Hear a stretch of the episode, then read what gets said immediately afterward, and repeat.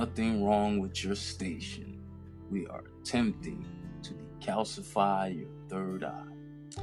This is the Third Eye High Podcast. We deal with a higher consciousness of a flyer culture. And I am your host, J F Bay. And I'm just here to shine my light your way, to help you find your light switch and keep your light lit. As we continue on with the book report series, I got another powerful book that I want you guys to add to your libraries. Powerful, and we're talking about true history, right? Because our history is world history. See, they try to minimize it and make it so-called black history and so-called American history when the whole conversation is global. So I qualify this particular book, and it, and it ties in with all the other books in the series. So when you take away from this series, you're going to see a collage of buried history that provides a broader perspective to where we can start to look at our story, because I'm not a historian per se, right? That's dealing with his story. I'm more like a our story, right? Because I'm focusing on uncovering the buried story that's our story. So this particular book is very key in history, because all through uh, my history classes, they've never talked about these wars. In fact, these wars tie directly to the timeline of so-called slavery. And when they keep, you know, mentioning, you know, this uh, Middle Passage and, you know, and all, not denying that this stuff didn't happen, but I'm just trying to put it in context, because they have us to believe that these uh, hundreds of ships were going back and forth from Africa to America, dropping off people from Africa, when I'm debunking this story that the people were already here on the land. Now, go back to, to, to, to the books in the, in the series, and you'll see that the dots are starting to connect. So at the same time that these so-called ships were going to Africa to pick up people, if if they found your ship in the harbor, they would enslave these inhabitants on the ship, that is, these so-called whites were being enslaved in Africa. If they found your ship cruising, you ever heard of the term uh, Pirates of the Caribbean, right? Johnny Depp, the series that they showed, and they made it more of a fantasy. But the Pirates of the Caribbean was was was talking about the Barbary Wars, that is, the Barbary slave trade. The Barbary slave trade. We're talking about the Moors.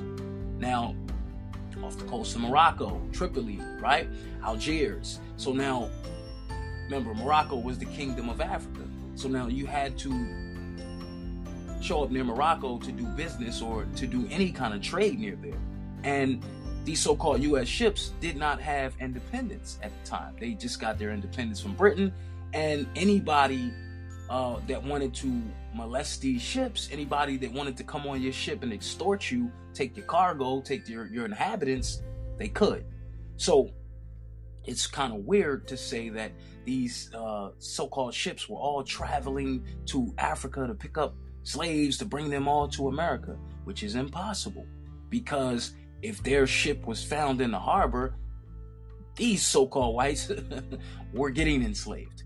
In fact, I'm going to go over an excerpt in the book where there was one of the U S ships that was seized, and the so-called white people in the churches were raising money to to to pay for the ransom for their enslaved uh, white brethren. So this book is very, very powerful. And as I said, all through my history classes, they never talked about these wars, when this was, the, in fact, the very pivotal point where the Navy was created. The Marines, the, these these uh, offices or these uh, departments wouldn't exist in our military defense if it wasn't for these wars, because these wars created the need for them to create gunships and all this other stuff, because they was getting their ass kicked on them seas. And to tie this into history, it's crazy that hashtag where are the slave ships? You can't find any of the slave ships today. And I'm talking about, you know, they don't have none docked in a museum. They they can't show you pictures of any of these slave ships. In fact, if you did your research, all of the slave ships mysteriously were destroyed, either sunk, caught on fire, right? And the only uh, so-called slave ship they have today is a replica in Maryland, right? Now, if you had all these ships that were in great condition that made all these successful tri- trips back and forth from Africa, bringing thousands and millions of so-called people from Africa, then it serves to say that you would have some of these ships still intact today, right? Or at least you would have some photographs of these, of these ships and photographs of these people on the ships, because that's another farce that they push on us, right? They show that in photographs, but they're paintings, right? These are not actual like Polaroids, right? And they had, you know, they had the ability to take pictures in these times, right? So now they never show you this famous picture of these so-called Africans stacked like sardines, you know, from head to foot, you know, crammed in a ship. They only show you paintings because that's the propaganda. They they never transported no people from Africa in that condition. In fact, a lot of the so-called ships that came from Europe brought over white slaves, many of them children. Go back into the series of the book report. And again, the trip from Africa to America, you're talking about several months on the seas. You have no uh, food for these so-called thousands of people you got on the ship. Uh, you got the weight. Keep in mind the weight of the ship. Then, you know, where's the water for these people to drink? You're talking about three, four months on the ship, right? They, they didn't have, you know, engines back then, right? These were sailboats.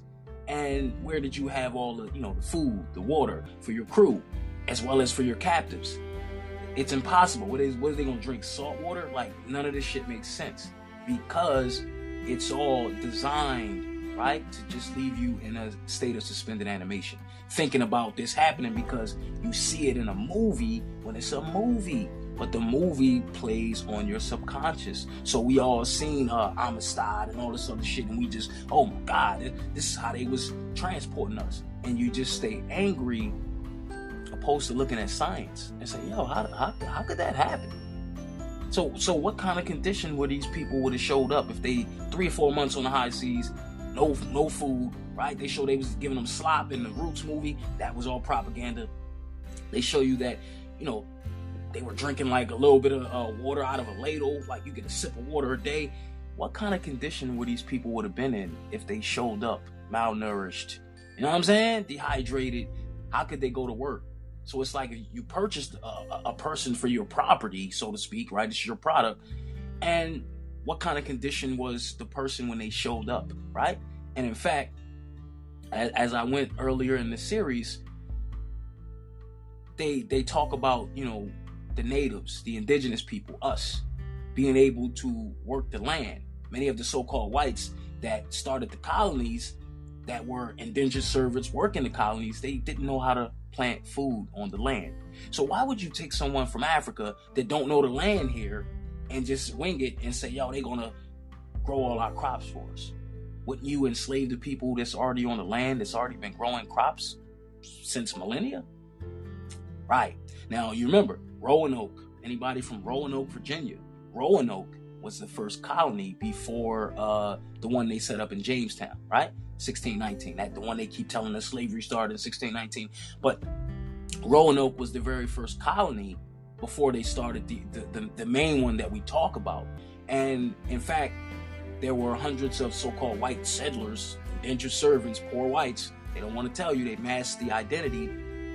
These people all died out, and that first colony was unsuccessful. The people died out, the crops dried up. They don't want to tell you about that. So where'd you get all these people from a foreign land to bring them to the land, to work a land, when you couldn't work the land because you didn't know the soil? See, a lot of this stuff is mixed up.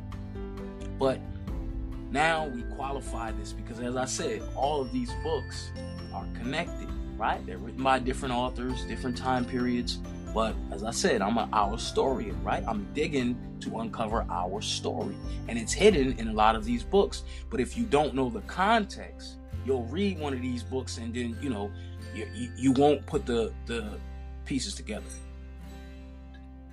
And this is what I'm here to do, right? And this is what the Book Report series is about, qualifying a lot of uh, great literature that, you know, all of us should have in our libraries that we could pass on to the babies to where they get the story right. They're not running around no, our, our, our ancestors were slaves. Like, we off that. You know what I'm saying? Like, they just had to fucking march the other day with uh, Zoom call president, right? Weekend at, weekend at Biden's, the Zoom call president, and Jesse Jackson and Al Sharpton, and these niggas is marching, you know, the the uh, the Bloody Sunday anniversary, right? When, uh, you know, the Selma Bridge uh, protests with Martin Luther King and all them were marching, and, you know, the cops, the government fucked up the people just for marching peacefully, but this nigga standing with old ass Jesse Jackson and Al Sharpton, and it's like, my nigga, what y'all what y'all celebrating? Nothing's changed since these protests in the sixties, because they still have not honored what they said they were going to honor with our people, right? But it's all just a token, it's just a picture. It's like, you know, the Bernie Sanders, I marched with Martin Luther King. My nigga, what changed, homie? Like, who gives a fuck if you march with Martin Luther King? Martin Luther King ain't here no more. But when he made his transition, before he made his transition, what did he say? I feel as though I integrated my people into a burning house. Because he figured out that, man, we just signed this Civil Rights Bill, nineteen sixty-four. I hope they honor it. But Martin Luther King finds out there was a Civil Rights Bill of eighteen sixty-eight, one hundred years before this nigga was even born, that they never honored. Because remember, if everyone's created equal, you don't need civil rights. Civil is like, yo, just treat me kind of okay. Treat me decent on the surface. But if I'm equal and all the rights apply to me, we ain't got to get in the streets and protest, my nigga. We going to deal with this accordingly. And that's the, the elephant in the room that this country, this administration after administration has not addressed. And we all as a people have to look at that, because there's more shootings and, and, and more cover-ups and politicians and all these people looking the other way, judges, all kind of shit. And it's con- consistently happening to one group of people. I'm not on my soapbox. We ain't no victims. We ain't talking that. We, we're the victors. We're talking about making this shit right for the future of the babies. Because if this same type of policies, these same type of policies are allowed to continue, what do you think the future looks like for your children and their children? It's like we just passed the buck. You know what I'm saying? And, and what, what, what your grandchildren are going to be still talking about the protests in the sixties? Nah, my nigga. At some point, a victory has to be reached. We ain't victims. We talking about the victory that they keep giving us the illusion that, we have, that we've obtained. Not so. So let me qualify this book here, right? The Barbary Wars, American Independence in the Atlantic World by Frank Lambert. Add this book to your library, guys. So let's open up.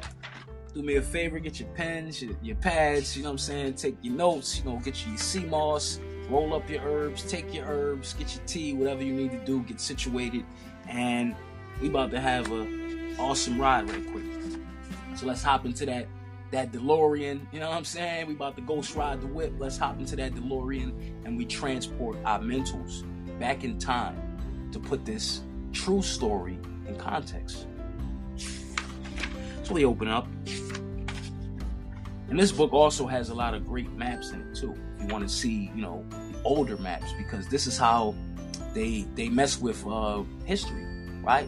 When they start uh, modernizing the maps, you can't uh, conceptualize the times, right? Because if I change the maps to modern, the lands that were called such and such today wasn't called the same names of old. So we we already get, get lost in the timeline, because when you start changing the name of the land, you start changing the name of the people of the land. And then now the story gets convoluted. So now, the introduction. On September third, seventeen eighty-three, and all of these dates and all this stuff is significant, because remember, sixteen eighty-one was when they first created the concept of free white persons, or or rather, we're going to call these groups of people so-called white people. Before that, these niggas were slaves of all colors, all kinds, you know what I'm saying? From all different lands, because it was about human labor. It wasn't about, you know, crayons and we're going to enslave this particular people.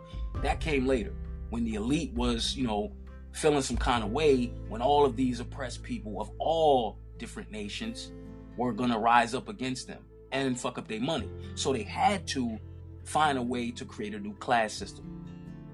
So now in seventeen eighty-three, Britain recognized American independence by agreeing to the terms of long-awaited peace treaty.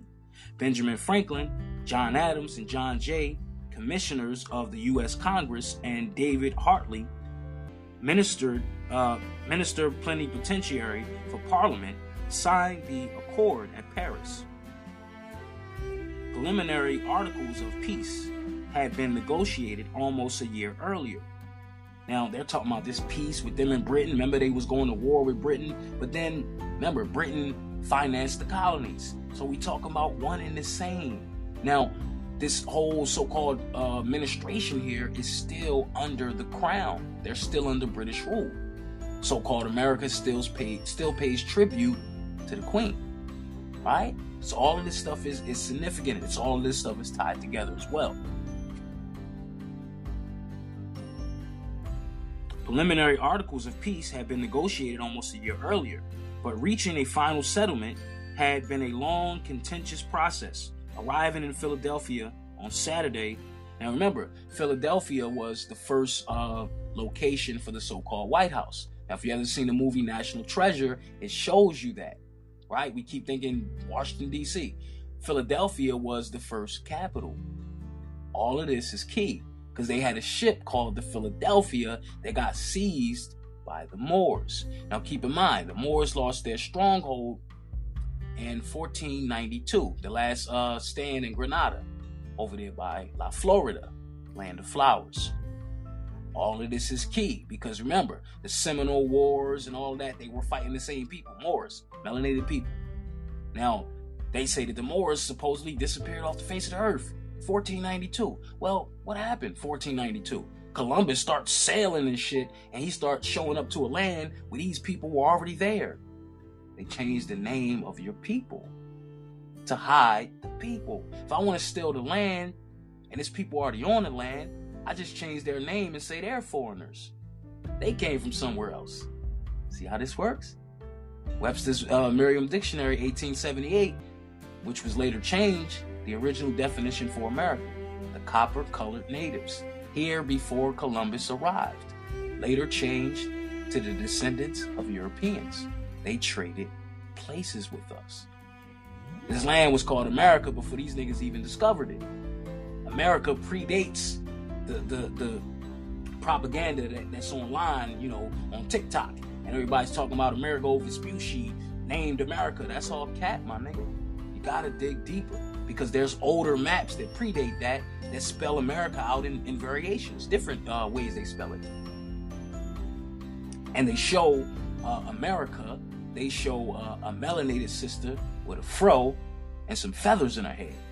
There goes that so-called Indian connection, because the, the whole term Indian didn't refer to, remember they told us when we was in school, we was kids, well, Columbus thought he was going to India, so he called the people Indian. My nigga, that shit's all cat. Remember, Queen Isabella, King Ferdinand, they funded this nigga's expedition. So they knew where the fuck he was going. They they gave him the bag to get there. And he was looking for gold. And go back to the earlier book report series, Columbus's quest to find Jerusalem. And he's talking about Jerusalem here in the Americas. See, the whole story of the Bible is talking about this land over here, the true Garden of Eden. But catch up. Catch that uh, series. I mean, catch that episode earlier in the series. But I'm showing you the connection with all of this.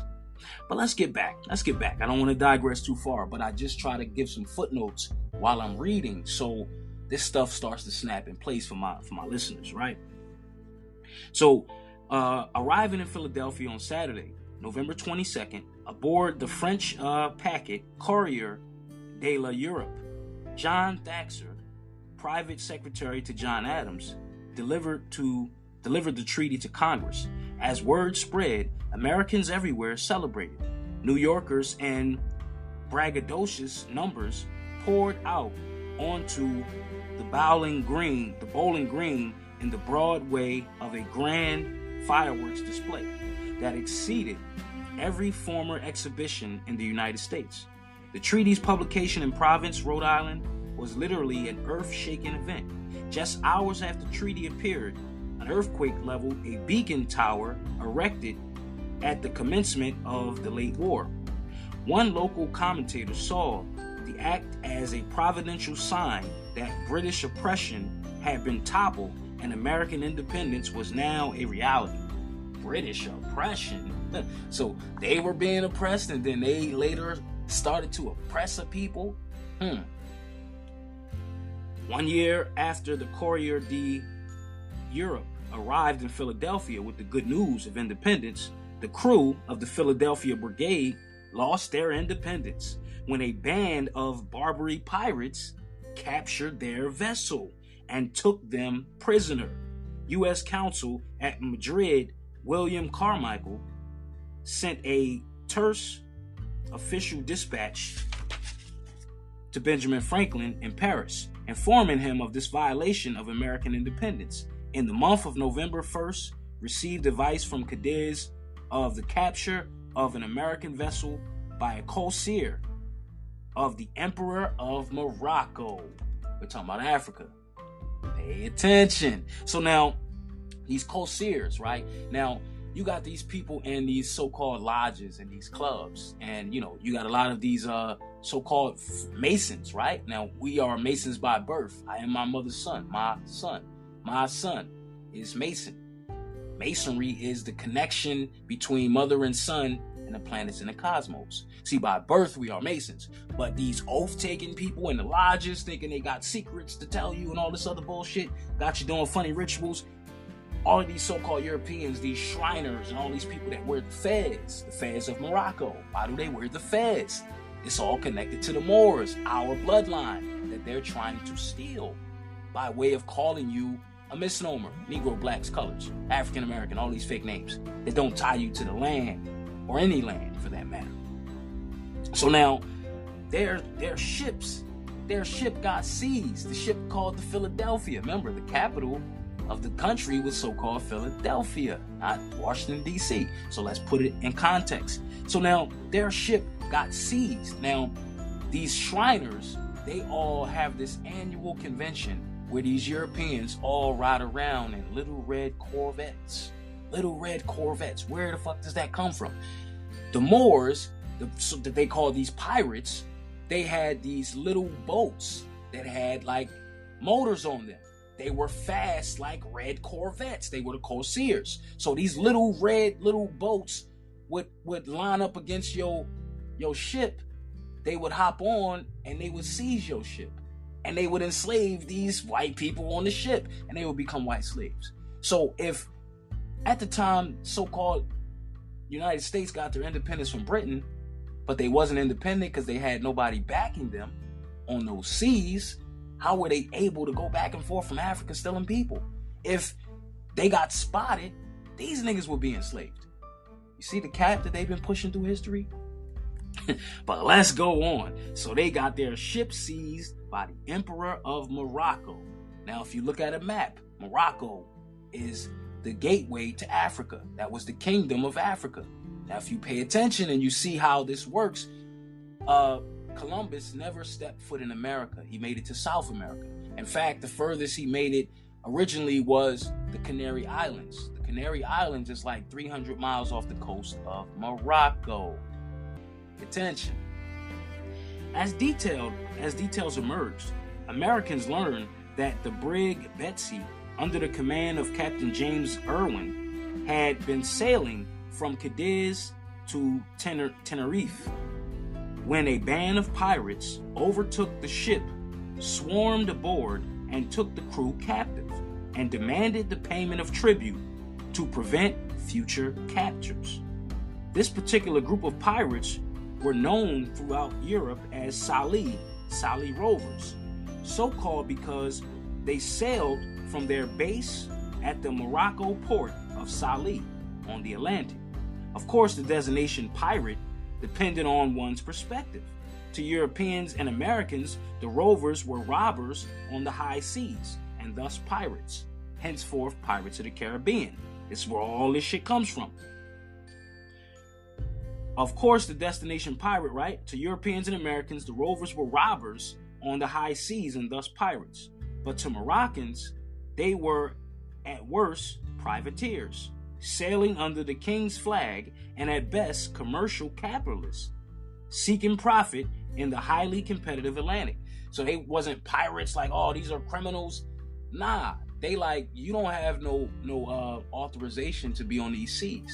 So if you got no nation backing you, nobody of importance, of prominence, we taking your shit. Get down and lay down. You know what I'm saying? So how is it, as I said, if they were seizing these ships just for being seen near the damn coast of Africa, how are they docking there and picking up millions of people? That makes no fucking sense. That only happened in the movies. And that got us thinking this, all oh, the Middle Passage and millions of people died. Yo, I- I'm not trying to say don't have a heart for, for our story. I'm trying to tell you that they told us the story incorrectly on purpose. To, to make us non-descendable. Right? To make us... To, to basically make sure we're not heirs to claim of this vast estate. Owners of this land, of all the continents, right? Because remember, if I'm in Philly, South Philly, and North Philly, I'm still in Philly. Henceforth, North America, South America. This is the largest of all the continents. And they got you thinking this too. Like it's separate, when all of this shit belonged to indigenous people. But they got you thinking that all the people were different when... That's not so. Remember, the Mississippi River connects to the Nile River. We've, re- we've been going back and forth for Africa thousands of years doing trade before these so-called white people even showed up. But let's get back. That was not the, the world American. That was not the world Americans had a vision when... No, hold up. I don't want to skip anything. To Europeans and Americans, the rovers were robbers on the high seas, right? Okay, and by whatever designation, the Moroccans reminded Americans that they that they that when they traded overseas, they operated within a tribute demanding world. Now you know what that means. Tribute ain't like, yo, shout me out. Tribute is like, when I seize your ship, you gotta pay the ransom or we keep your people enslaved. See what's going on? So these so-called pirates or these Moors were seizing so-called U S ships, enslaving the people and demanding tribute, ransom money. I gotta pay up to get your white slaves back. You don't say. That was not the world Americans had envisioned when they uh, severed ties with Great Britain, long restrained it, long restrained it by Britain's Navigation Acts. Nearly all Americans wished to be freed from the odd colonial trade restrictions, and many embraced the principle of free trade. Indeed, before declaring political independence in July seventeen seventy-six, remember, everybody celebrates the fourth of July, all of this shit is key. Who was they trying to be independent from? Britain, the crown. But remember, still to this day, they pay tribute to Britain. Let's pay attention. So now, um, goes on to say, in seventeen seventy-six, the Continental Congress had declared commercial independence in September, in December of seventeen seventy-five. Now, why did they call it the Continental Congress? And what I said, if I'm in Philly, North Philly, South Philly, I'm still in Philly. North America, South America, I'm still in America. That's why they called it the Continental Congress. And they had fourteen presidents before George Washington. fourteen of these presidents were melanated people. This is what they hide in the history. But we're going to uncover it. In direct defiance of Parliament's uh, Restraining Act, which closed American ports to ships from countries other than Great Britain, Congress opened the ports to ships of all nations except Britain. The, delega- the, the delegates understood that their action meant war. As Maryland's Samuel Chase uh, succinctly put it, when you once offer your trade to foreign nations, away with all hopes of reconciliation. Though they wanted access to wider markets and freedom from trade restrictions, colonial merchants had enjoyed certain benefits by trading with Britain's closed colonial system. One erroneous advantage was the protection of American merchant vessels under treaties that English monarchs had negotiated with the Barbary states and enforced when necessary with the British Navy. The Treaty of Peace and Commerce between Charles the Second and the Dey of Algiers, dated April tenth, sixteen eighty-two. Pay attention, sixteen eighty-two. Remember, sixteen eighty-one, they created this concept, but we're going to call these people white. Class. And at sixteen eighty-one, they had so-called white slaves in America that you would call indentured servants, when it all started out as indentured servitude, because these companies that are now Fortune five hundred companies today, they were bonding companies, and they would lease out human labor of all colors. This was all a business, so we gotta put this in perspective. And in sixteen eighty-two, covered all the dominions and subjects of either side. This is key, because they signed these treaties with Morocco, and they signed the treaty with the subjects of Morocco, that is these descendants of Moroccans, Moors, that is our people. See the connection here. When I say you are of a Moorish bloodline, I'm not saying you in no club, you in no temple. I'm speaking of these people that were from Africa and America at the same time, because remember, the continents were all connected at one time. So we talking about family on both sides. But for the sake of this conversation, they signed these treaties that, you know, hey man, we're not gonna go to war with y'all. Please don't fuck with our ships if we're over there or we're trying to do business. So this is why they have this uh, peace and treaty, uh, the peace and friendship treaty with America, right? So-called America and Africa. All of this is key, because it all comes into perspective later as we get into the book. So now, it provided that English ships may safely come to the port of Algiers or any other port or place of the kingdom that freely They're freely to buy and sell, and they would be allowed to depart from thence when when when's over they they please, without any stop or hindrance whatsoever. Moreover, all British ships shall freely pass the seas and traffic without any search. When an Algerian warship spotted a vessel flying the English flag, the captain would dispatch a boat with two sailors to board and inspect the ship. If the captain of the English ship produced a pass under the hand and seal of the Lord High Admiral of England, the said uh, boat shall presently depart, and the merchant ship or vessel shall proceed freely on her voyage. The Dey further promised that no British subject would be brought or sold or made slaves in any part of the kingdom of Algiers. So you had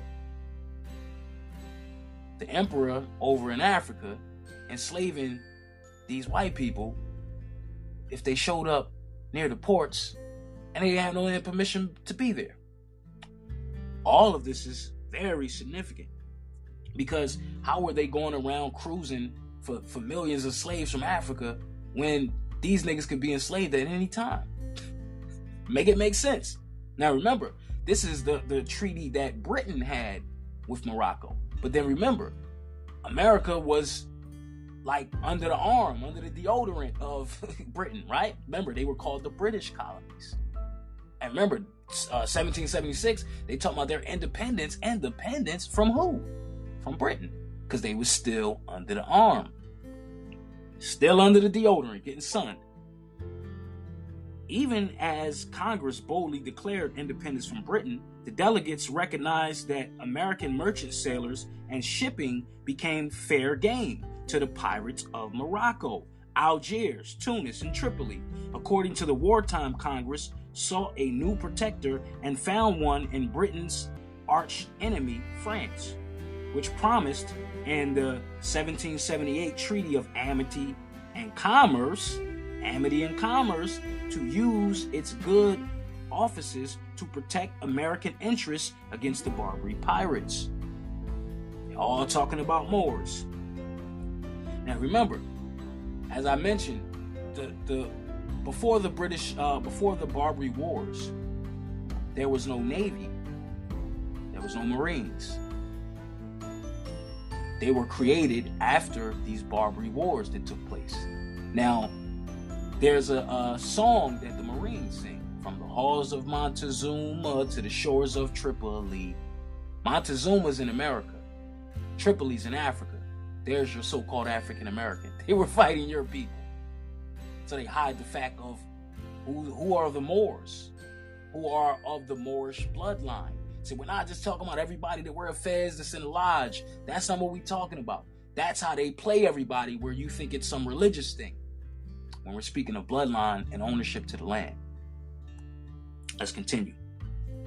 After the war, the United States tried to re-enlist uh, Britain's good offices in protecting American ships in the Mediterranean. The most powerful force in the Atlantic, England and the Royal Navy. See, England and the Royal Navy. America didn't have a navy at the time. Exercised more influence over the Barbary states than did any of Europe's other maritime powers. Thus, Congress sought two treaties from Whitehall. One, a peace treaty that so-called defined the so-called definitive treaty recognizing U S independence, and the other, a commercial treaty giving American vessels free and equal access to all ports without harassment, including that from the Barbary pirates. While it was signed, while it was signing the Treaty of Paris, Parliament determined that the proposed commercial treaty was not in Britain's best interest. Indeed, many British merchants and politicians took the view that the Barbary pirates could be useful allies in dwarfing the Americans' goal of free trade, which the British viewed as anathema to their existing trade advantages. If the pirates allowed the expanding American merchant fleet to sail unfettered, the British would suffer in two ways. They would lose their carrying trade, and low-cost American uh, produce would take market would take market share in the Mediterranean ports. If world demand if world demand were unchanging and mer- uh, mercantilists deemed it to be, then international commerce was indeed a zero-sum game that the upward United States threatened. Uh, mercantilists imagined a world of nation states, nation states, locked into perpetual conflict over the acquisition of wealth.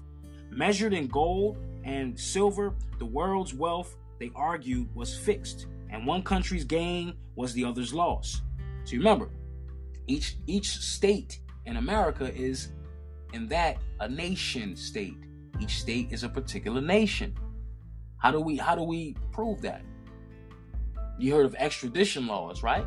If one thing happens in one country, they ship you back to the country of origin. If you flee to go to another country, that is, right? You go to one state, you do a crime, and you flee to another state, they got to ship you back to, to the, the state where the crime actually happened. That state has jurisdiction, but each state is their own country. This is why all the fifty states have their own constitution. There's two constitutions, the federal constitution, and each of the states have their own constitutions that read identical. That's key. Goes on to say, uh, where are we? Measured in gold and silver, the world's wealth, they argued, was fixed, and one country's gain was the other's loss. The surest path to riches was for a nation to establish a closed trading system in which colonies shipped value, valuable commodities only to the mother country and brought manufactured goods exclusively from the mother country. For maximum effectiveness, a nation would buy nothing from another state and would not ship goods and vessels belonging to other countries. Threatening that system and those nations who benefited by it were free trade Americans who wanted to eliminate protective tariffs, taxes, right, and open world markets to every country on equal basis. Now remember, that's talking about how to amass riches for your country, import and export, where, you know, your country makes a particular amount of goods and you sell it to other nations, but you don't buy goods from other nations, right? You basically get them to buy the stuff that you produce. Kind of like G D P. All right, so we're going to bounce around to a few other sections. The Moroccan capture of the Betsy, the, the Betsy, all when, when I name all these names, they're names of ships. And ironically, all the names of ships are named after, like, women. The Moroccan capture of the Betsy and the Algerian uh, taking of the Daphne, right? The Daphne is another ship, and the Maria were the opening encounters in the so-called Barbary Wars. So the Barbary Wars jumped off when three of these American ships were seized by Moors in Africa. Jumped off the so-called Barbary Wars, a thirty-three-year period of tension between the United States and the Barbary States. And we talk about the Barbary States, we're talking about Morocco, we're talking about Algiers, Tunis, and Tripoli. So now, the Barbary Wars lasted for thirty-three years.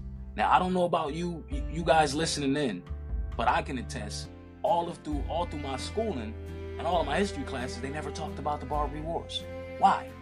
We're talking about like six or seven presidents that had to address this war, all these administrations, and the war was for thirty-three years. Masonry, thirty-three degrees, right? But How, how does a war last for thirty-three years and they don't give any classes on this shit in history? Why did they why didn't they tell us about any of this? Why didn't they tell you about the ship, the Intrepid, that, that's over there in New York City? Why didn't I tell you about, why was that ship created? Where did that ship come from? And it's actually the remake, because it's a part two. The first Intrepid was a, a ship that was seized during the Barbary Wars that became like a tribute that France gave to America. Hey, y'all can take this. We seized the ship during the war. And they got it in the harbor like it, it's some prowess or some uh, accolades or some shit, when all through the history in this country and curriculums, they never talked about these wars. Wonder why? Because then you would have to talk about the descendants of the people you were fighting, the same people that you would later enslave in your colonies. The same people that you would classify as Negro, Blacks, and Coloreds that you would have still marching in the streets screaming that their life matters. Oh, those people.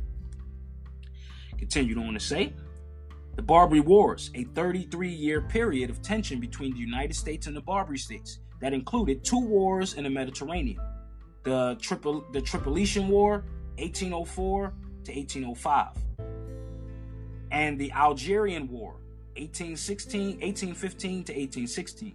Thomas Jefferson considered the Barbary conflict to be a sideshow because during the same time, the United States faced challenges from much more powerful foes, fighting the Quasi-War with the French, seventeen ninety-seven to eighteen hundreds, and the War of eighteen twelve with the British, eighteen twelve to eighteen fifteen.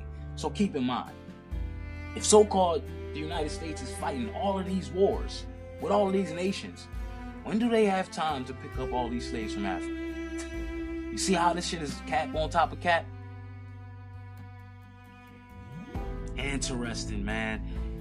Yet, their status as a sideshow makes the Barbary Wars an effective window onto United States struggle to extend its newly won independence to overseas commerce.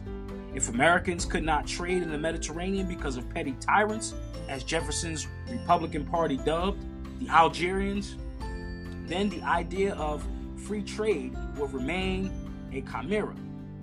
While the characterization of the Barbary states as petty was largely uh, correct, it must be noted that the United States in seventeen eighty-three was an equally petty presence in the Atlantic, which was dominated by great Europe uh, maritime powers, Britain, France, and Spain.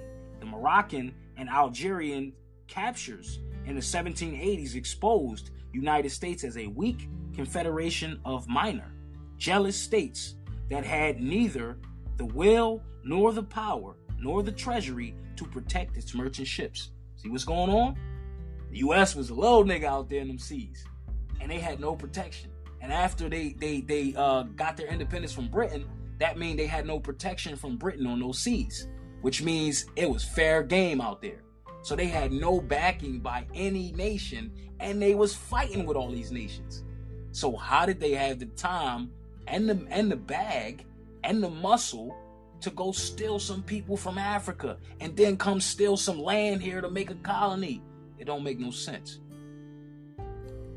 Historians and popular writers had debated the place and meaning of the Barbary Wars in American history, particularly since September eleventh, two thousand one attacks on the World Trade Center in New York and the Pentagon in Washington. To make sense of current events in the region, journalists and scholars have searched for historical origins and context that would help explain such events as the bombings of Libya, in nineteen eighty-six, the Gulf War in nineteen ninety-one, and the War on Terrorism. Regrettably, much of much of what we learn from from present works tells us more than the present than about the past. In one scholarly treatment of the Barbary Wars with the United States, the focus is on the Muslim world and the specter of Islam. Another work views the Barbary Wars as a holy war of Muslims against the infidel invaders.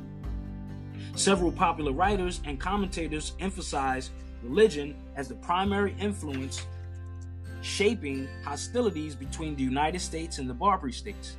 Some uh, chauvinistic books point to the Tripolitan War as an example of American morale, technological and intellectual superiority in the toppling and ruthless enemy. After all, it was that war that inspired the refrain in the U S Marine Corps, him to the shores of Tripoli, right? To the shores of Tripoli, from the halls of Montezuma to the shores of Tripoli. And this is the song that the Marines sing. This is where it came from, talking about the Barbary Wars. But when you talk about the Barbary Wars, you got to talk about the Barbary slave trade. The Barbary slave trade, where these so-called whites were being enslaved in Africa. So if they was being enslaved in Africa, how was they taking slaves from Africa? Make it make sense. Certain American religious leaders likewise saw religion as the principal influence guiding the conflicts between America and the Barbary states. We're going to bounce around. Evidence aboard that neither the pirates nor Americans considered religion central to their conflict. From his twelve-year imprisonment at Algiers, one American captive concluded in the seventeen nineties that money was the Algerian god, and that the pirates were far more interested in taking prize than in waging holy war. So they saying this shit had nothing to do with religion, my G. The Moors were, were enslaving these white captives because they wanted the bag. So these so-called U S ships would be cruising on the seas without permission. They would seize the ship and they would say, give us the ransom to get back your captives. Now, this is one so-called captain that was enslaved for twelve years. The U S couldn't raise the money for the ransom. They had people in churches trying to raise money to buy back their white slaves. You don't say, from Africans. Really. So these people would, would seize their ships, and for years, they would try to raise this money to get their people back. And many of them were enslaved indefinitely. Many of them, you know, later killed because the ransom wasn't paid. Going on to say, uh, where are we? All right, uh, taking prize then in waging a holy war. And President John Adams and the U S Senate kept religion out of the negotiations. The Tripoli Treaty in seventeen ninety-seven explicitly declared that the United States was not a Christian state. Hmm. United States was not a Christian state. Many of the presidents all had a Quran and a Bible. That's why they keep this shit out of history. They don't want to talk about this. Continuing on, the book argues that the Barbary Wars was uh, primarily about trade, not theology, and that rather than being holy wars, they were an extension of America's War of Independence. Americans expected their trading partners in seventeen eighty-three to embrace the revolutionary principles of seventeen seventy-six in governing commerce on the high seas. Having overthrown British imperial government and won the right of home rule, Americans based their case on such natural rights as liberty and equality. Right. Claiming the freedom to be governed by representatives of their choosing. They took their place as an independent republic and insisted on equal standing within the community of nations. At home, Americans embraced such revolutionary rights as that of freedom of religion, which came to mean liberty of conscience for all individuals and separation of church and state. This is key. In foreign trade, Americans hoped that the principles of equality and reciprocity would govern overseas commerce. Specifically, they wanted free access to all ports, and they expected no trading partner to impose duties higher than those the United States levied on the same goods. Further, they wished to enjoy most favored nation status. Look that up, most favored nation. meaning that rights and regulations on U S goods would be the same as those placed on their commercial rivals. While seventeen eighty-three marked the official resignation of its political independence, the United States in that year was beset on all sides by barriers to free trade. Spain blocked access to the Mississippi. Mississippi, remember what I just said, the Mississippi River connects to the Nile River. We was going, doing trade back and forth from Africa since millennia. But they saying that Spain blocked access to the Mississippi. Now keep in mind, Spain, before it was called Spain, it was Al-Andalus, ruled by the Moors for eight hundred years. So we got to put this in context. Later, the people that will be called Spaniards, these are different people that took over the land. But the inhabitants of Spain, which was Al-Andalus, where did these people go? But remember, if you look at some of the old maps, the Spanish Empire was Louisiana. These people wasn't fleeing a foreign land. They was talking about all the lands in America that later would become the United States. Remember, the Louisiana Purchase, eighteen oh four. Before that, these lands were not a part of the United States. So it wasn't slavery on all fifty states because they wasn't states. See what's going on? Now, if you look at old maps, when they say it was fighting other countries, they was talking about indigenous free people that was on lands that wasn't a part of the thirteen colonies. This is key because they talking about the Spanish-American War. They were fighting Moors, that is so-called melanated people, indigenous people. Spain blocked access to the Mississippi, and the Britain prohibited prohibited trade in the British West Indies. Remember, the West Indies. Salute to all my people from the islands. All the same people we talking about. They didn't steal slaves from Africa and drop them off on the islands. We talking about indigenous people that was already on the islands, melanated. That was another lie they told. Moreover, the British Parliament, hoping to reduce America's threat as a commercial rival, sought to keep the United States subject to the same erroneous trade regulations that had vexed American merchants before the Revolution. Remember the Boston Tea Party when they was throwing tea in the river because they was getting overtaxed by Britain? All of that's key. The most overt and, and bellicose attacks of the U S trade came from the Barbary pirates, the Moors, who in seventeen eighty-four and seventeen eighty-five captured American vessels and enslaved U S citizens. So if these so-called U S ships filled with so-called white people got enslaved by the Moors in Africa, when did they go steal people from Africa to bring them here? Pay attention. Those raids by Moroccan and Algerian corsairs were powerful signals that if the United States were to enjoy the principle of independence beyond its borders, it would have to fight for them, just as it had fought for home rule. To understand the Barbary Wars, one must pay attention to the context in which they took place. That necessitates first understanding the Atlantic world, both its origins and its geographic, political, and commercial boundaries in the late eighteenth and early nineteenth century. The Atlantic world emerged during Europe's age of exploration, beginning in the late fifteenth century, and by the time the Barbary Wars, its physical dimensions were extensive. On the eastern side of the Atlantic, the region included Western Europe and West Africa, and on its western side, the eastern seaboards of North and South America. So we're talking about melanated people on both sides. See what's going on? That's why they had to perpetrate that "we stole you niggas from Africa" shit, because all your ancestors were already originally on this land when they showed up, and they don't want to give you claim back to the land, let alone give you forty acres and a mule, let alone reparations. And they keep saying that you're refugees from Africa. Which part? There's fifty-two nations in Africa. Why haven't they told you in school or any time in your adult life what part of Africa they took you from? Because you didn't come from it. Not to say that you're not related to the people from the continent. Remember what they talking about? Blocking trade from the Mississippi? Right. Because the Moors were doing trade on both sides of the continents. Melanated people. Goes on to say, it also encompassed two major seas, the Mediterranean and the Caribbean.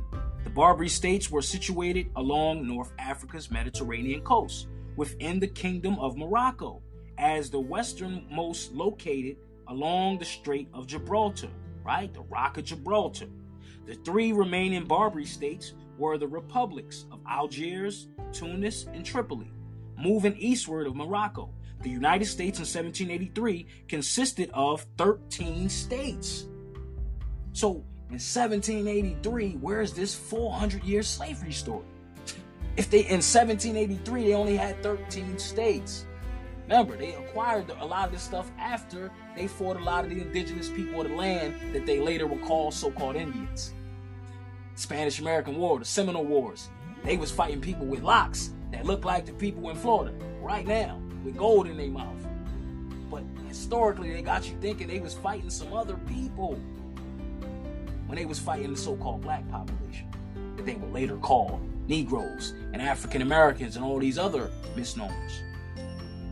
Shouts out to all my people in Florida, La Florida, land of flowers. Salute to all my Haitians out there. See, it's not, it's not ironic that you got a lot of these people from the islands in Florida and all that because they were already there. They, they didn't get dropped off during slavery. Nope. My people was already on the land, B. You are the original landlords. Goes on to say, the United States in seventeen eighty-three consisted of thirteen states, from New Hampshire in the north of Georgia in the south, with settlement reaching from the Atlantic to the Appalachian Mountains. The architects of the Atlantic world were European, were Europe's maritime powers. Spain and Portugal had taken the lead in fifteenth century, followed by France, Holland, and England. See, these are the nations that participated in the slave trade. So now when we talk about reparations from so-called America, we need reparations from Spain. We need reparations from Portugal. We need reparations from Holland and England. Do, do you see the greater conversation? That's why they're not going to get reparations, because you talking about all of these countries around the world that owe melanated people. See what's going on? forty acres. Nigga, they, they owe you about four hundred acres with interest per person, because the continents belong to the descendants of these indigenous inhabitants, our people. That's why they got to keep changing your name, telling you you something else. Why is it that we're the only people in history that got seven different names when you refer to us as a people? The black vote. What the fuck is? What does that mean? That means we could come into their community. None of these niggas got unity, and we could pimp off and tell them whatever to get their vote. But remember, initially, we were voting all together as one people. That's why they created the K K K, which was a government organization ran by the C I A. That first was started not to uh, racism and a hate group. They was chasing us away from the ballot box. They was putting fear in our people so we wouldn't vote together as one people. Because when we did so, we could take over the government, put in our own candidates. See how this works? And that's how we was moving. After slavery, we, we was moving as one people. What did we do when, when they was pushing segregation? We don't want to be around you niggas. We created our own. Black Wall Street and a hundred other cities that, I, that looked identical. And what happened? The angry so-called mob of whites saw us doing for ourselves, and them poor thieves burnt Wall Street, Black Wall Street down to the ground in twenty-four hours. But still to this day, that's not called an act of terrorism. Why not? Because it's happening to a class of people that have no identity. Black has nothing to do with your damn skin color. Scientifically, your skin could not be black. Scientifically, their skin could not be white. Black and white are legal statuses. Black denotes to an unknown ancestry. They blacked you out of history. Black is a legal term that relates to civiliter mortuus. Your rights are civilly dead in the eyes of the law. How do you prove that? In the sixties, they were marching for what? Civil rights. They signed the Civil Rights Bill in nineteen sixty-four. But Martin Luther King said, I feel as though I integrated my people into a burning house. Because in eighteen sixty-eight, they already had a Civil Rights Bill one hundred years before. This was after slavery that they never honored. What did Martin Luther King say? The Negro finds himself in exile in his own land. Kicked out of his own land. He didn't say Africa. He said here. And what did Malcolm X say? We didn't land on Plymouth Rock. Plymouth Rock landed on us. He's talking about the first settlers and the colonies. We was here before the colonies set up. So we were here before the colonies. That means you were here before these people rounded you up and enslaved you on your own land. They didn't steal us from a land. They stole the land from the people. See what's going on? Continuing on, guys. France, Holland, and England all were motivated primarily by the quest for riches. They all said it was money over here. They all were looking for gold over here in our land. The desire to expand the Christian faith and the hope for advantage over their political rivals. In fourteen ninety-two, Spain launched the first transatlantic expedition by sponsoring Christopher Columbus's voyage, seeking a western trade route to the lucrative East Indies. See what's going on? The East Indies, we talking about these islands. Remember they called these niggas Indians? They were talking about going to the islands, the Caribbeans. Don't they call most of our people West Indians? If you're a West Indian, doesn't that mean they called the rest of the people Indians too? Do you see what's going on? That's why the, the term, oh, you got Indian in your family. Well, why do they call people from the islands West Indies? Well, where the hell is the East Indies? Where's the North Indies? We talking about the Americas. See what's going on? They called all of us Indians because Indian wasn't like, oh, these people with feathers in their head. We wore feathers. Many of us didn't. We practiced multiple religions. But when they're calling someone an Indian, they're talking about the indigo people, people of many shades. Because when they showed up here, that's what they saw. Many shades of melanated people. These niggas are Indians. Henceforth, they called the islands the West Indies.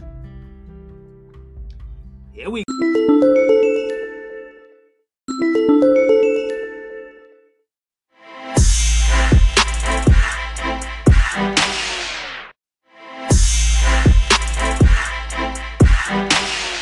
We go. We connecting them dots. Columbus's uh, voyage seeking Western trade into the lucrative East Indies, the source of food, food, spices, and fabrics that Europeans demanded. See, our people were growing spices and all that stuff on the, on the islands for millennia. See what's going on? They didn't steal these people from Africa and drop them off in the Caribbean. Drop them off in the islands and say, these niggas are from Africa. And nah, buddy, remember, in order for you to work the land, you had to be of the land. See what I'm saying? You had to know how to how to turn the soil. You had to know how the seasons change.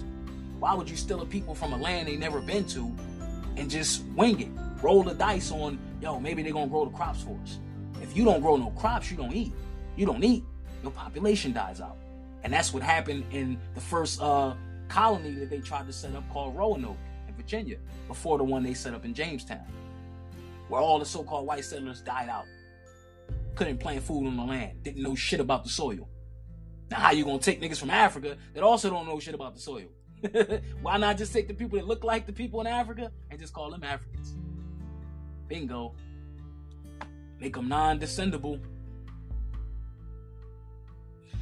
All right, let's check where we at on time. Columbus's voyage, right? They were seeking uh, foods, spices, and fabrics that Europeans demanded in greater and greater quantities. While failing to find the desired shortcut, Columbus and the explorers who followed him discovered a new world in the Western Hemisphere when they planted European colonies, including New Spain, New England, New France, New Amsterdam. See, before they was called, like, for instance, New York was called New Amsterdam. See what's going on? These countries that would come to steal the land from the indigenous people, they would name these so-called states, which were countries at the time, after the people that took over the land. So they had old maps that said New France, New Spain. Louisiana was considered New Spain because it was a part of the so-called Spanish Empire, that is the Moorish Empire, that was renamed by the people that colonized it. See what's going on? You got to look at these older maps, guys, because the older maps put this thing in context. We keep thinking that, you know, fifty United States when there was no four hundred year slavery shit. That's all cap. That's to make you non-descendable. Look that word up, please.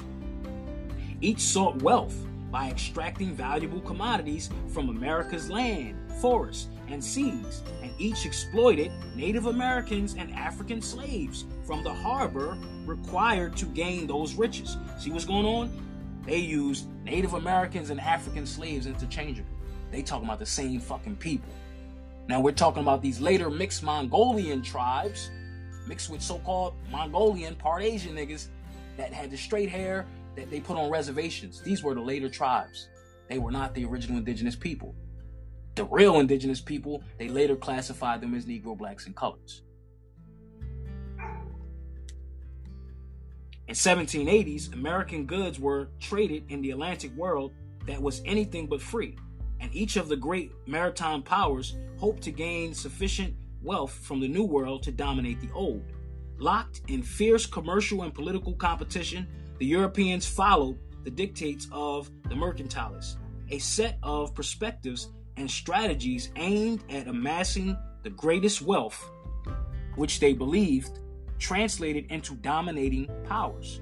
Using American riches, each hoped to build an army and navy powerful enough to defeat its rivals. Mercantilists faced a twofold challenge. To extract more wealth from America they did than did their competitors, and to keep that wealth within their prospective empires. Empires. See, everybody was trying to have an empire, but they all were carving up the empires of the so-called Old World, the Moorish empires.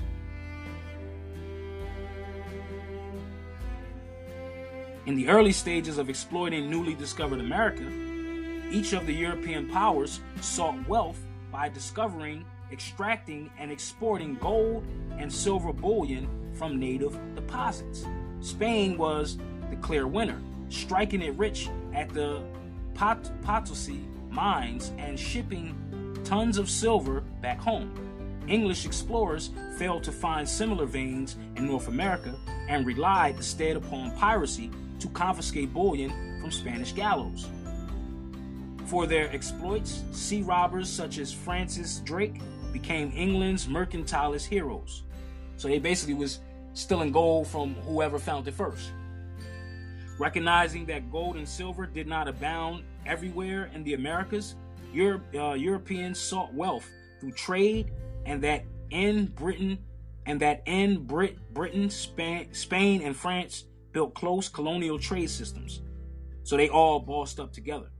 The idea was to plant colonies in America whose settlers would exploit the land, forests, and seas for exportable commodities to be shipped only to ports within the empire.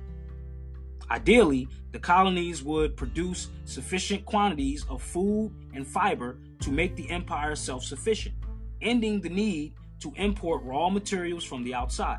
And what I said earlier in the Book Report series, I go over a book, How to Hide an Empire, The Greater United States. You guys got to check that out because it all ties in together. So we're going to bounce around.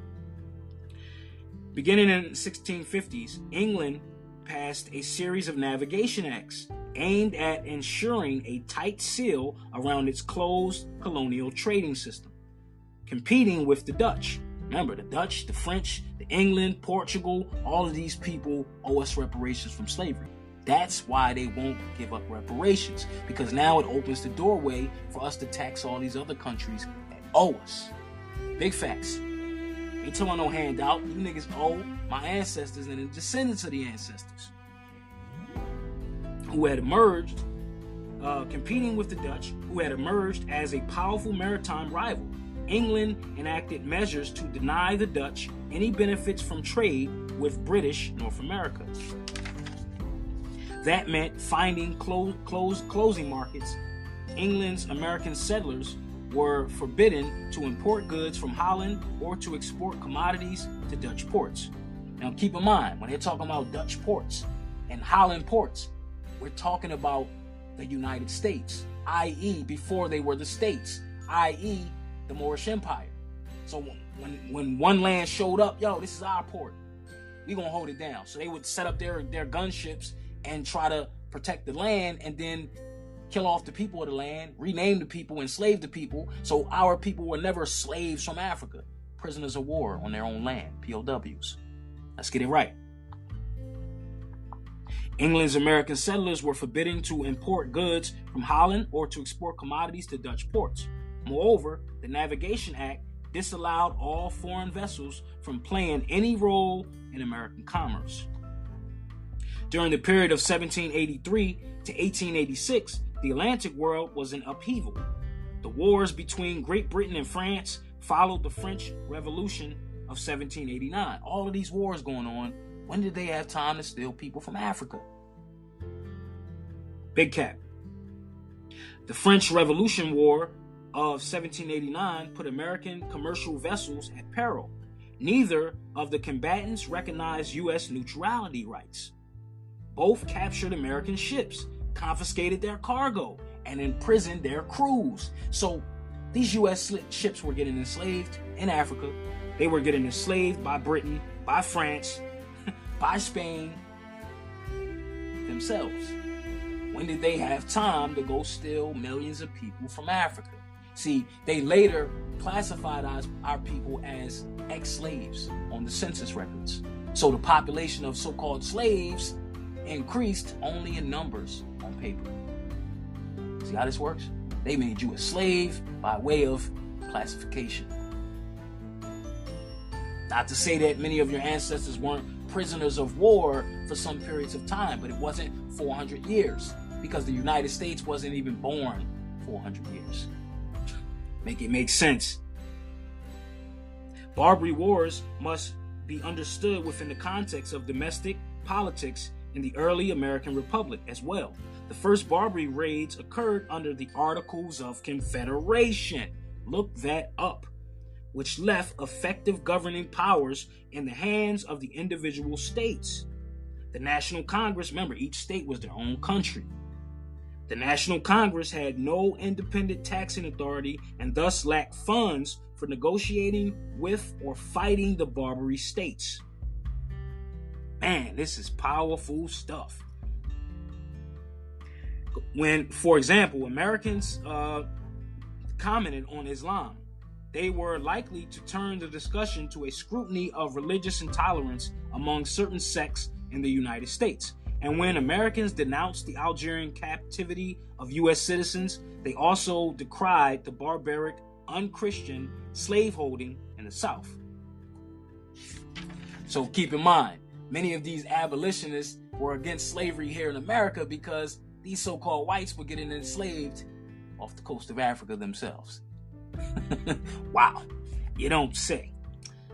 In the months of November and December seventeen eighty-three, that is just after Britain recognized the United States as a sovereign state, then expectations were high that the two nations would, would prosper under reciprocal trade agreements. But at last, a very different climate prevailed just two years after the Treaty of Paris. Now Adams continued the uttermost contempt of our commerce is freely expressed in the pamphlet gazette, coffee houses, and a common street talk. Rather than becoming America's main trading partner, Britain had reinstated and even reinforced trade regulations through Navigation Acts that blocked the United States from lucrative markets and extorted high tariffs and others. They still was getting taxed after their so-called independence. Britain had reinforced uh, right, their trade regulations. At the same time, Algiers declared war on American shipping. After independence, instead of becoming an equal partner in the Atlantic, in the Atlantic world, the United States was again a dependent, subjugated by British trade restrictions and defenseless against the Barbary pirates, the Moors.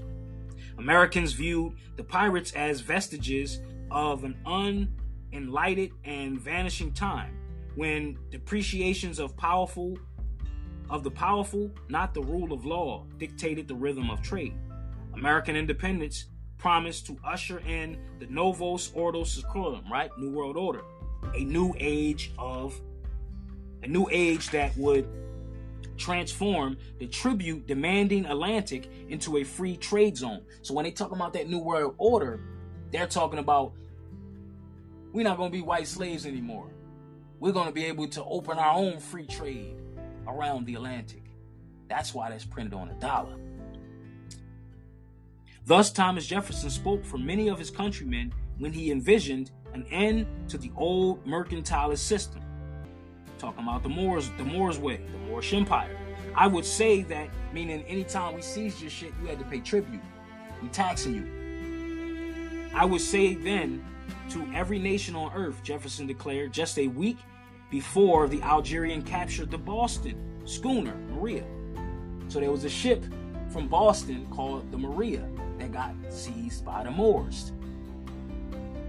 Your, your people shall trade freely with us, and ours with yours, paying no more than most favored nations, in order to put an end to the right of individual states acting by fits and states to interpret, excuse me, interrupt our commerce or to embroil us with any nation. Free trade would help everyone, Americans argue, expanding the overall volume of commerce so greatly that an individual country would benefit from even a modest share. Such reasoning made no sense to the Barbary pirates. They too subscribed to the notion of zero-sum gain. There was a fixed amount of trade available, and thus what one country gained was always at the expense of another. While American merchants and Barbary pirates confronted each other from a very different orientations, neither controlled the arena in which they clashed. In the seventeen eighties, both parties were on the margin of an Atlantic world dominated by the great European maritime powers. To understand the Barbary Wars, therefore, it is necessary to consider American-Barbary relations within the larger context of the Atlantic world, and the aims of those who wish to keep the renegades from North Africa, Moors, and their upstarts from North America on its fringes. Events needed to be viewed from London as well as from Algiers and Philadelphia. One example was would would suffice.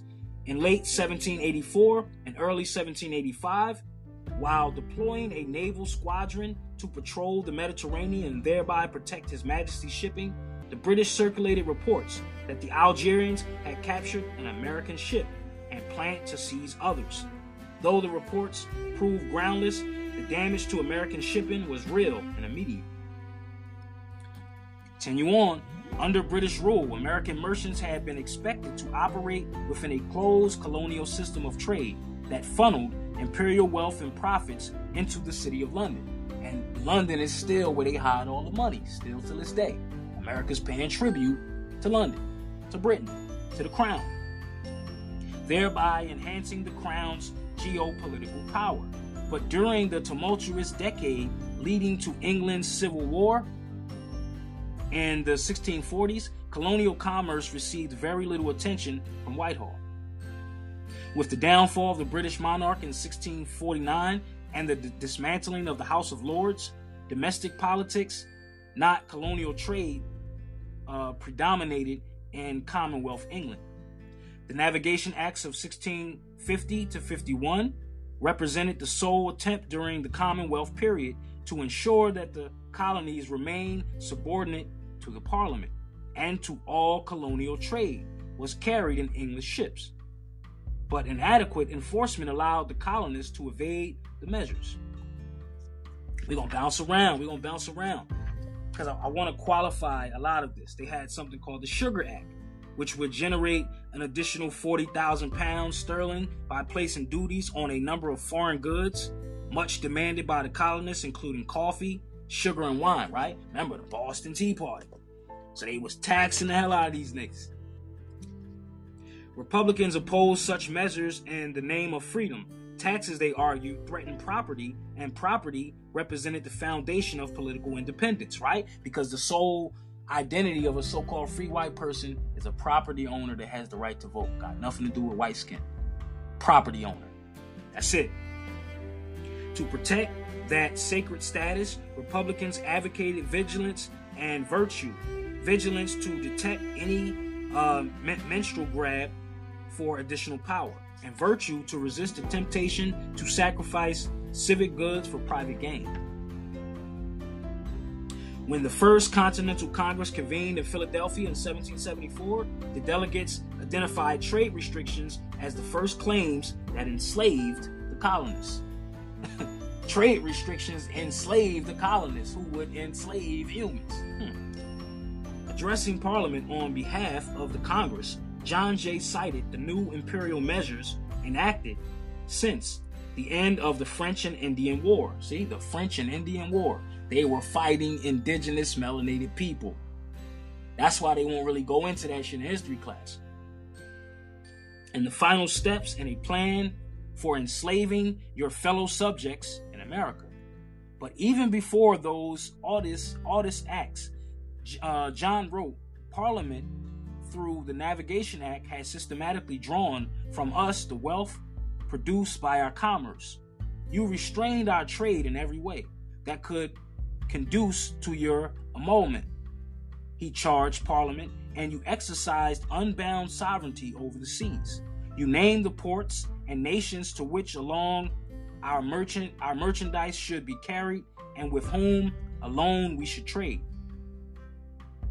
With the passage of the Stamp Act in seventeen sixty-five, Americans began to think that British oppression of their rights outweighed the advantage that His Majesty's Navy afforded. So they saying we was getting more taxed than us paying money for protection.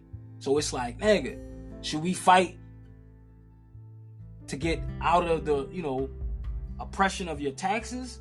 Or do we keep paying money for protection? But it cost them, because once they no longer had Britain's protection, they was getting attacked on those seas.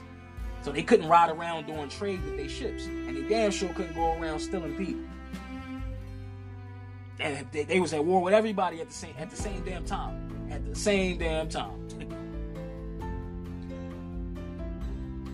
In his best-selling Common Sense, seventeen seventy-six, the radical revolutionary Thomas Paine made a compelling case for the connection between independence and free trade.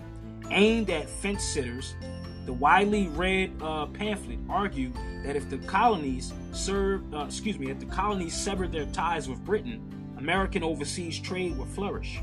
To those who feared that the loss of British military protection would encourage European powers to attack American ships that crossed the Atlantic unescorted, Paine answered, "Our pain is commerce, and that well attended to will secure us the peace and friendship of all Europe, because it is the interest of all Europe to have America a free port.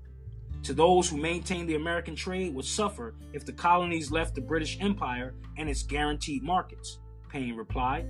"Our corn will fetch its price in any market in Europe, and our imported goods must be paid for by uh, must be paid for when we buy them where we will. An independent America would have all of Europe as its proper market for trade, a far larger field of opportunity than the higher restricted markets to which dependent America was confined under British rule." In drafting the Declaration of Independence six months later, Thomas Jefferson re- recast the free trade argument in the language of natural rights. All persons, he argued, in the rhetoric of political ec- economist John Locke, had certain rights that no government could take from them. We're talking about inalienable rights. Look up inalienable rights, including the right to own property and the right to dispose of it at will. By restricting the colonists' ability to sell their goods under terms of their choosing, Parliament had violated those rights. Americans, by dissolving all connection with, with Britain, could reclaim them. With the Declaration of Independence and the outbreak of war, Americans lost all protection against uh, piratical uh, predations in the Mediterranean, meaning it was fair game. These niggas had nobody backing them. And this is why the Moors started to seize their ship and enslave these white captives. White slaves in Africa, you don't say. Look up the Barbary Wars and the Barbary slave trades. Uh, worse, the British Navy shifted its role from defending colonial trade to indicting it and blockading American ports. Recognizing that the fledgling United States lacked an adequate navy, see, they didn't have no navy at the time, Congress sought help from abroad. In a letter dated December twenty-first, seventeen seventy-six, the Committee of uh, Secret Correspondence instructed Benjamin Franklin, Silas Deane, and Arthur Lee, commissioners representing the revolutionary states in Paris, to draw France into the conflict by whatever means necessary.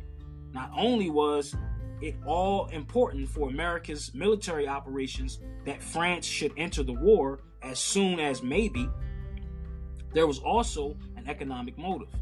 With its war debts mounting, the United States needed revenue from overseas trade, and as the committee noted, the British recall of their Mediterranean passes in an object of great consequence.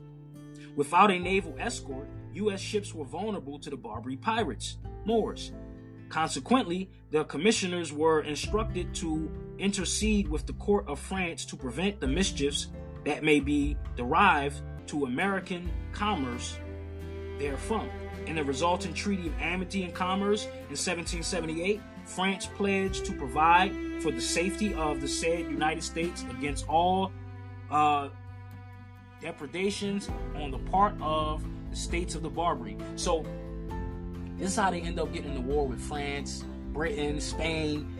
So they said, we ain't fucking with Britain. We want our independence. Britain say, all right, little nigga, you on your own. No protection from us.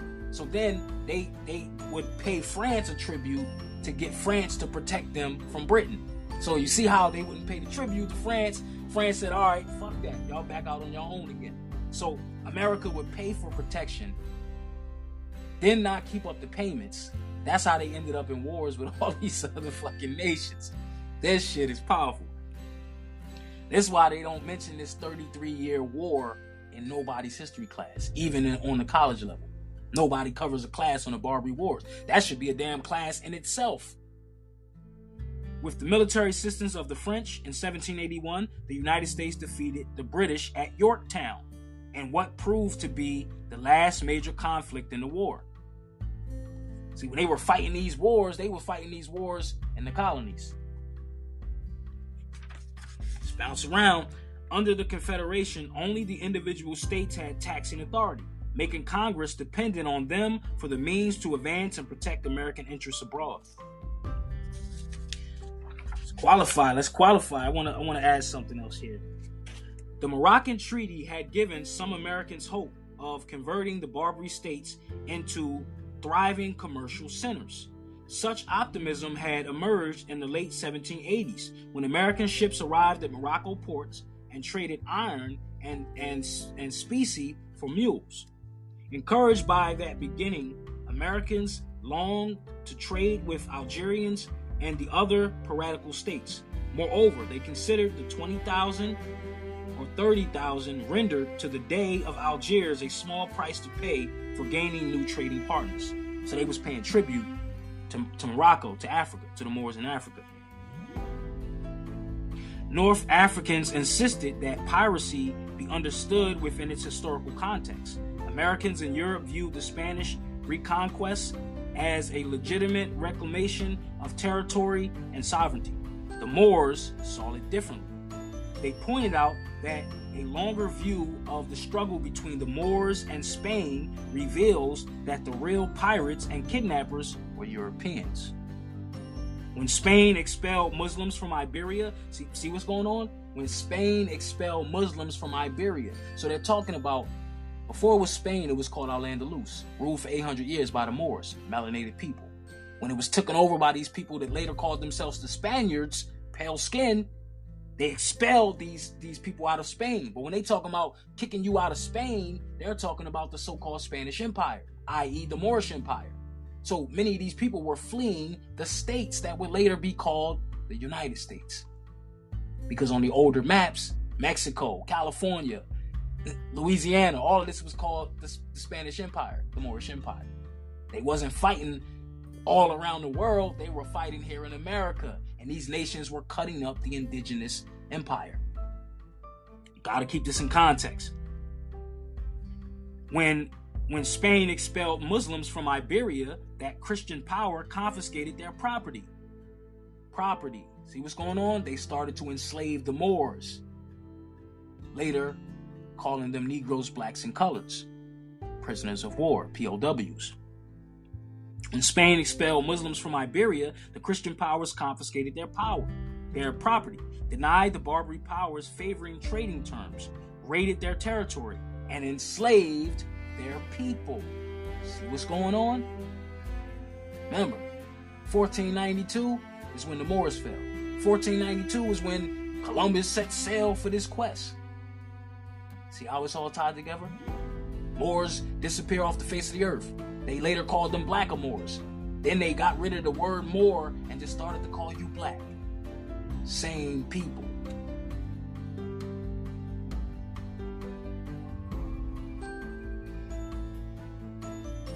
Raided their territory and enslaved their people.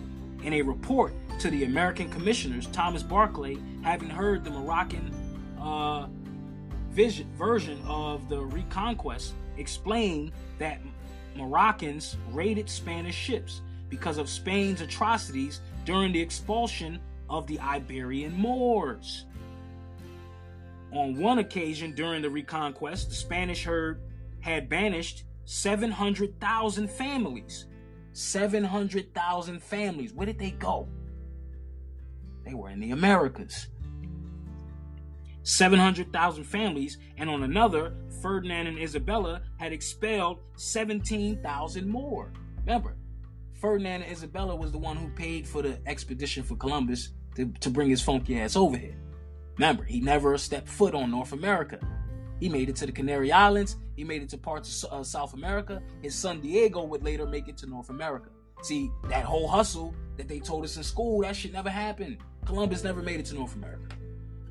And he was looking for gold, and that nigga was looking for Jerusalem, which was the biblical Jerusalem, not over there in Israel, where they show you on that new modernized map. He was looking for Israel, I mean, uh, Jerusalem, which was in the city in Peru, Cusco, Peru. That's where he was looking for the gold. On one or more occasions during the reconquest, the Spanish had banished seven hundred thousand families, melanated people, so-called black people, and on another, Ferdinand and Isabella had expelled seventeen thousand more. These acts in the Moroccan uh, telling were piratical and justify any similar measure the Moors might take against the Spanish. Remember, the Spaniards, they weren't the original people of the land called Spain, because it was called Al-Andalus, ruled by melanated people, the Moors, for eight hundred years, the Moorish Empire. American negotiators realized that each side brought to the bargaining table competing historical interpretations that complicated negotiations. How could merchants and pirates find common ground when they proceeded from different, even contrary, historical and cultural assumptions? Moreover, what uh, confidence could American merchants have that pirates would even honor a peace accord? Europeans had long known that pirate treaties were observed mainly in the breach. While there might have been honor among thieves, there was none between thieves and their prey. Man, this book is getting good. This book is getting good. Uh, the ancient terms had a doubling meaning.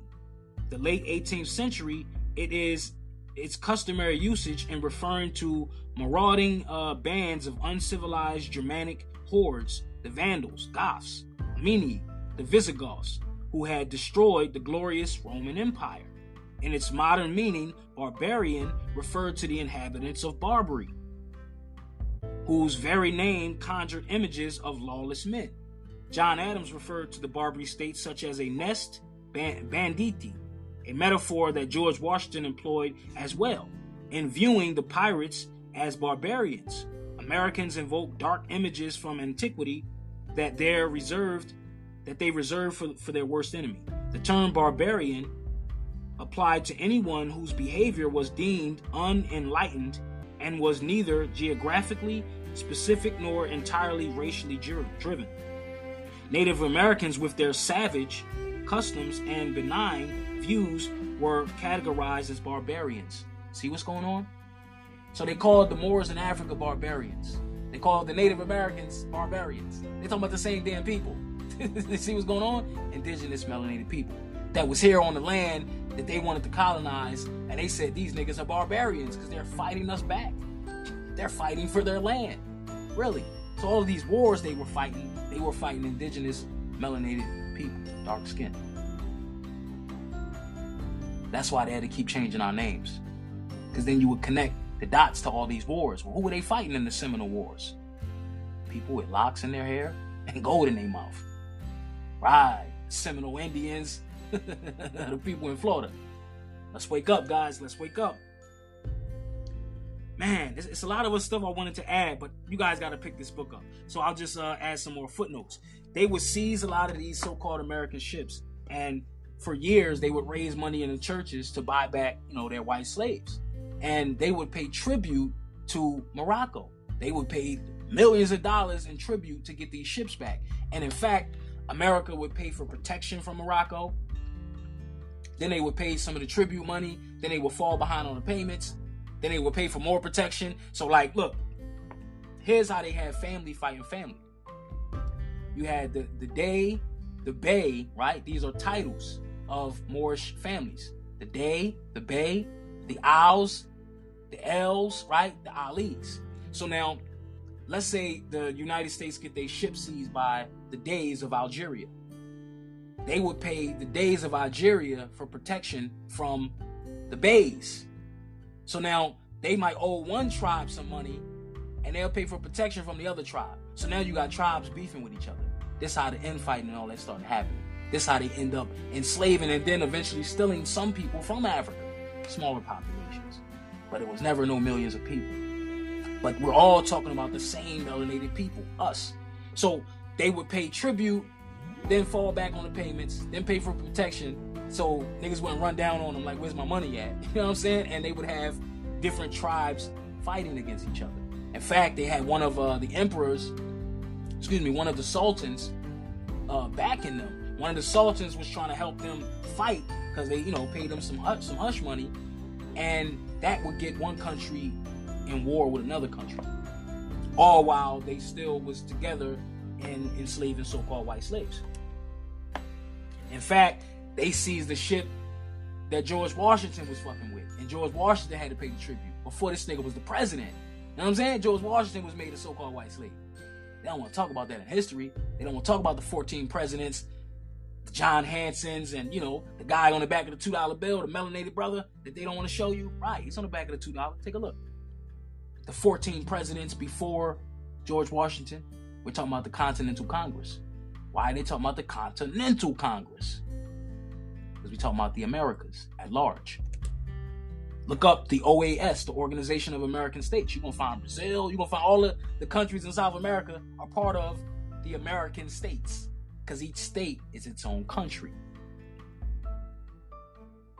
Man, this is powerful shit. Powerful shit.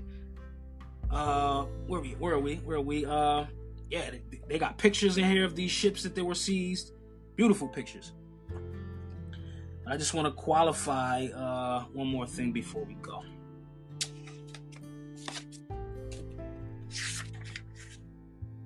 Yeah, they would seize all kind of ships. And I and I mentioned this because if they was raising money to pay for ransom, they wouldn't have money to pay for expeditions to go to Africa to take so-called slaves from Africa. This shit was very costly. Each trip was was was a heavy fucking sum. And you're talking about three or four months on the seas. That's how long the trip would have took. That's a long ass time, right? Imagine you got hundreds and hundreds of people on a ship, so-called slaves, and you got to have water for them for three or four months? Make that make sense. And food. And water and supplies for your crew? Come on, man. That's a heavy-ass ship. Ship, the ship with a topple. Makes no sense. I want to just qualify one last portion and then we'll close out.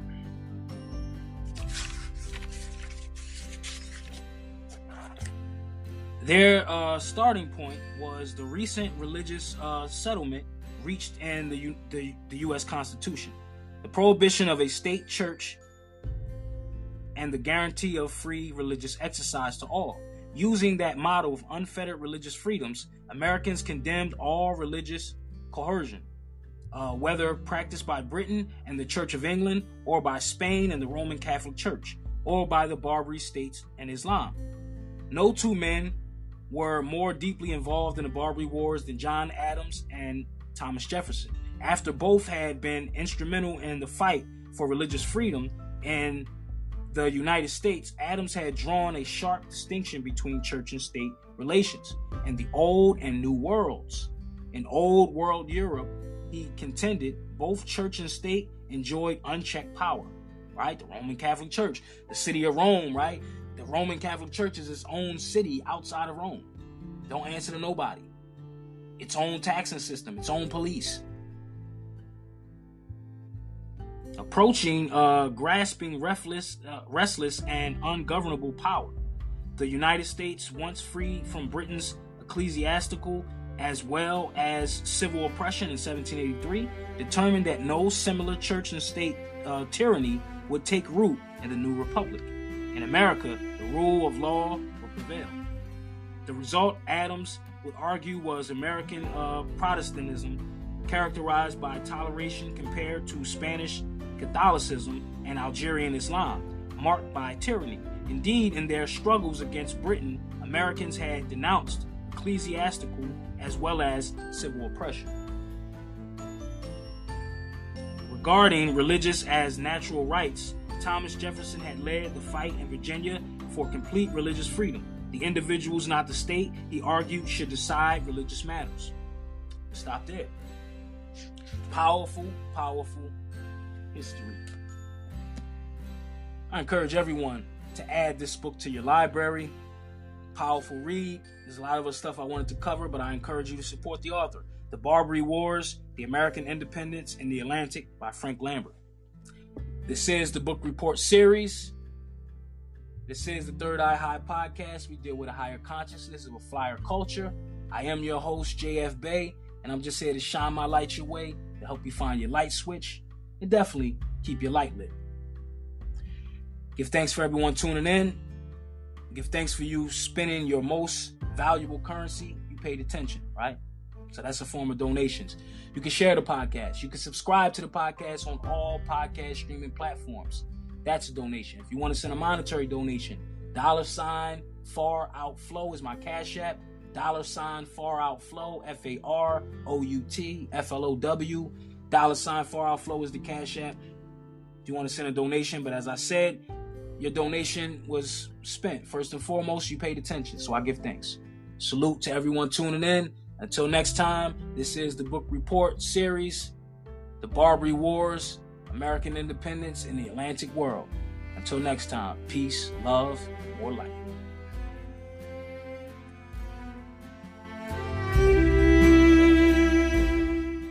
Wow.